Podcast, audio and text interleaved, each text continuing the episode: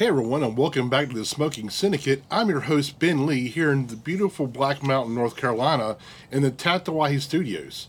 And for this review, we're going to be taking a look at the 2023 release of the Aganorsa Supreme Leaf from the Toro size. How did it do? Stay tuned and find out.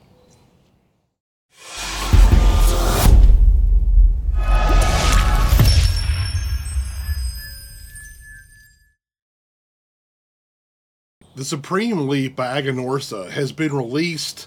Um, I think it was this will be the sixth release of this cigar.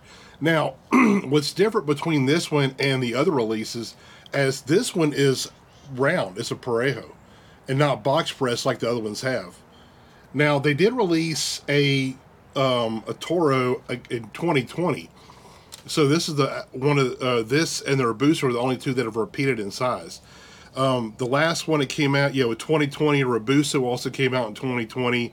Corona Gorda in 2021, Torpedo in 2022, and then a Robusto again in 2022.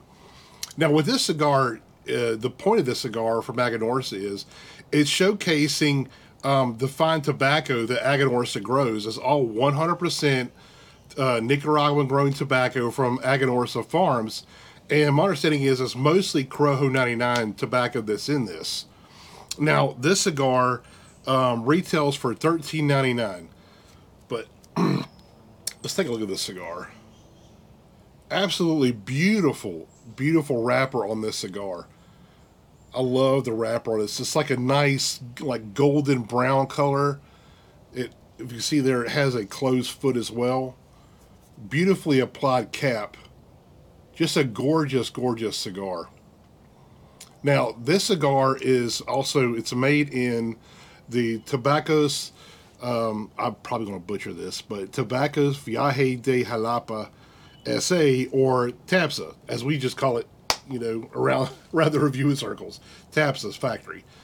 But let's go ahead and cut it. Let's see what the uh, pre-light gets.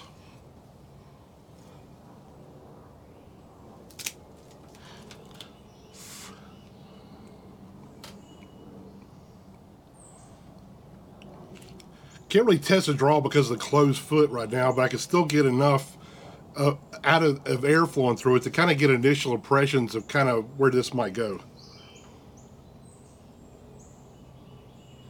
I get like hay, a little bit of leather, earthiness, and wood on the cold draw. Really nice flavors in the beginning. I'm gonna go ahead and light this up, and I'll give you my impressions of the cigar when I come back. See you in a second. Everybody, I'm back, and I've got in the cigar now. Now, this cigar, uh, I've, I, actually got a couple of these um, and smoked them on my local uh, tobacconist, B&B Tobacconist in Asheville, North Carolina. And with the Supreme Leaf, they've always kind of been hit or miss with me. Um, some I thought were really good, some I thought were just okay, just kind of average. Um, so I didn't really. Uh, usually these are they're very limited releases, so I usually try to buy a box if if I can get it one. But they're so limited. Usually, a lot of places won't let you buy a box. But I smoked one of these while I was sitting there at the shop, and I thought, my God, this this is one of the the better releases. So let me see if I can buy a box of them. And lucky enough, they actually had a few boxes, so I was able to purchase a full box.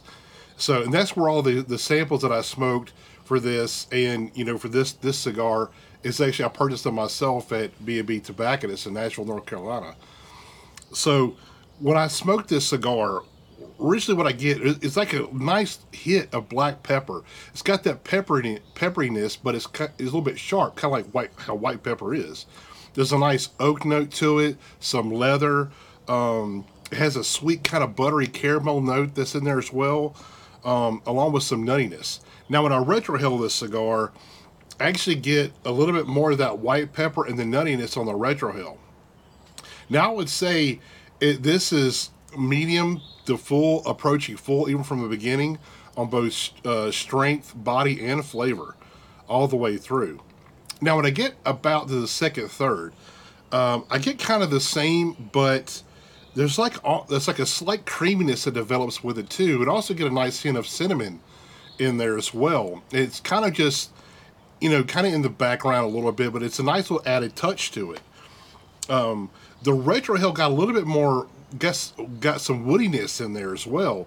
It still has that white pepper note and a little bit of, of nuttiness, but I get more of the wood note in, in the retrohale. Now, when it kind of goes to the last third, um, it's mostly oak, the the pepper, earthiness with just a hint of that sweet buttery caramel. It's there, but it's kind of faded away. So I get most of the kind of the you know more savory flavors on the palate instead of more sweet and creaminess that I got in the middle. Now, in, in, the second and the final third, it was still medium to full all the way through, approaching. Actually, I'll, I'll take that back. I think it kind of, to me, approaches more full bodied. And kind of in the second third, it kind of starts ramping up. And at the end of the second third and the final third, to me, it's more, you know, the lower end of full bodied for, for me in both strength, flavor, and, and body as well. Now, it, the retrohale in the last third is mostly just that oak and pepper.